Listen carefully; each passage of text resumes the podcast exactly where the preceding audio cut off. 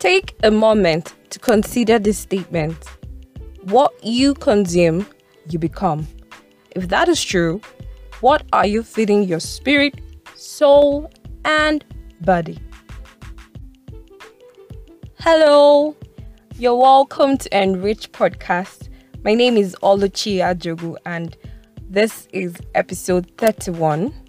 Today, we'll be looking at the topic Say No to Anxiety. Say no to anxiety. You know, anxiety is something that is really common in this day and time, and it's really important that we talk about it. Sometimes you worry, we worry, I worry, you worry about your health, finance, relationship, family, and all of that. Anxiety is defined as the state of feeling nervous or worried that something bad is going to happen. You're just always thinking about what could go wrong, what will go wrong, what might go wrong. And sometimes, you know, harboring these thoughts leads you to depression. It makes you depressed and you just want to stay alone. Like you just want everybody to go. I mean, it has happened to me and it has probably happened to you listening. You know, some people actually see it as normal, but the thing is, the truth is, it is not normal. Yes, it is not normal to be anxious. You know, there's a difference between anxiety and concern.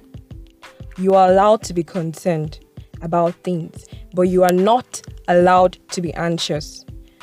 Concern has to do with concern is more like having an issue and setting a plan to address it, while worry, on the other hand, makes you lose your ability to cope and it just makes you, you know, it makes you lose focus and instead of being concerned about something, the concern starts controlling you. Your concern begins to control you. Anxiety then creeps in and starts dictating how you function. It dictates whether you should eat, whether you should get up from bed, and all of that. You are allowed to be concerned. Note, but you are not allowed to be anxious. The good news here is God has given us a command not to worry. Yes, He says in Matthew 6 25 and in Matthew 6 31 too, He gives us that command. Matthew 6 31 says, Therefore take no thought, saying, What shall we eat? Or what shall we drink? Or what shall we be clothed with? So, hey, do not worry. Don't worry. Don't fuse over those things. Don't, don't, don't get depressed over what is not going well. Those who worry are those who do not know God and the way He works. Please soak your life in God's reality, in God's initiative, and God's provision. Give your entire attention to what He is doing right now. And don't get worked up about what may or may not happen tomorrow. Philippians 4 6 says, Be careful for nothing, but in everything by prayer and supplication, with thanksgiving, let your requests be made known unto God, and the peace of God, which passeth all understanding, shall keep your hearts and minds through Christ Jesus. Be anxious for nothing. It, it says, don't do this, but then it also gives you what you should do. Don't do this, don't be anxious, but then do this. In everything, in everything, by prayer and supplication, make your request known to God. Talk to God. Don't worry, but talk to God. Talk to God about it. Hey, I don't know what you're worrying about. I don't know what you're thinking about, but have you talked to God about it? Have you? One solution to anxiety is talking to God. I do that and it works. Now, when you table that issue before God, He gives you solutions, He gives you ideas, He just helps you tackle it, and He gives you peace. So, God gives peace. Now, there is one strategy the devil tries to employ. He brings the want, he brings that desire to let every other person know of what you're going through and distract you from talking to God first. Please don't fall for that.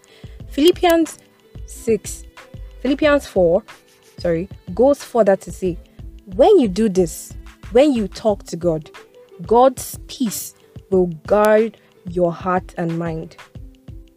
Now, you listening, I want you to say this after me. The peace of God guides my heart. God wants me to be happy. I am not alone. He is with me.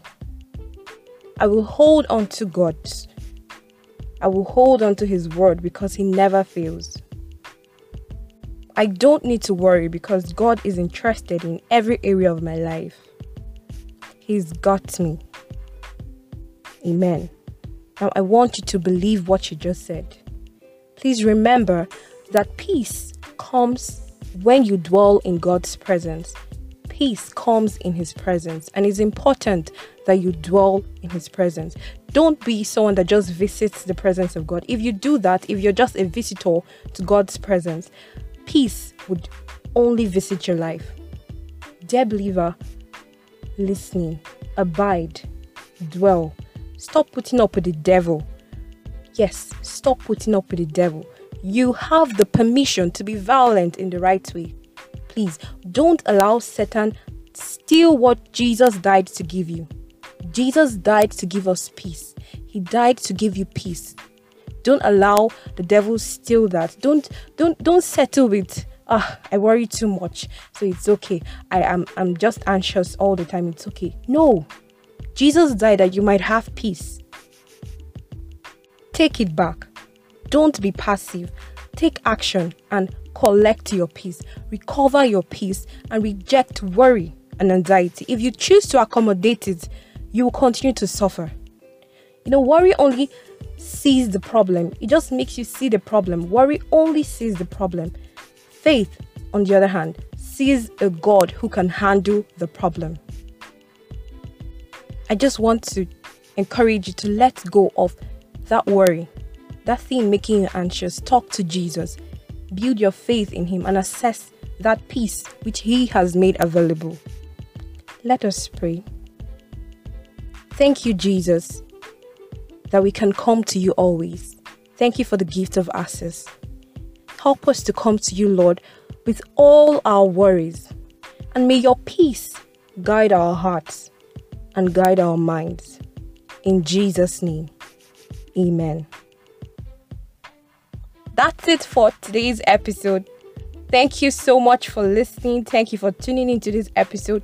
Share this with a friend, with a loved one. Don't miss the next episode. Stay tuned and stay blessed.